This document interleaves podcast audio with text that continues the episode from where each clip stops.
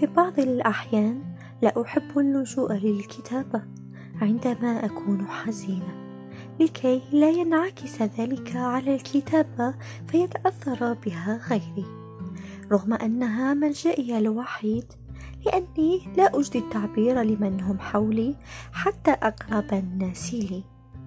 فقد تصل بالحالة إلى أن أريد الصراخ بأعلى صوتي لكن فمي لا ينطق بأي حرف.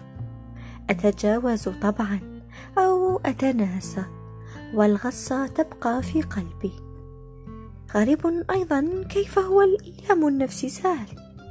وليت كل الأمور تحدث كما نريد ولا تعاكسنا. كنا ربما سنبدو بخير.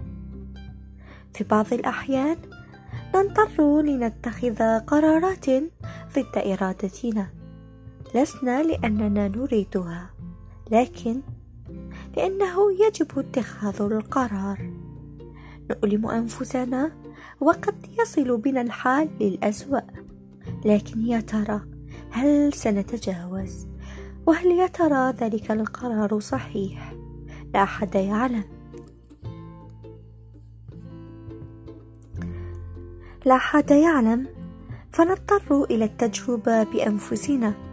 لنعلم إن كان ما فعلناه هو الصحيح أم سيأكلنا الندم من الداخل مع مرور الأيام.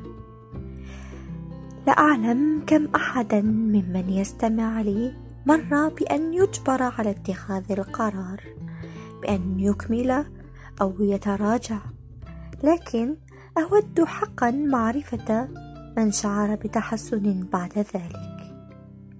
لم أجد إلا أن أفضفض لكم في هذه الحلقة عن اتخاذ القرارات كم هو صعب لكنه واجب.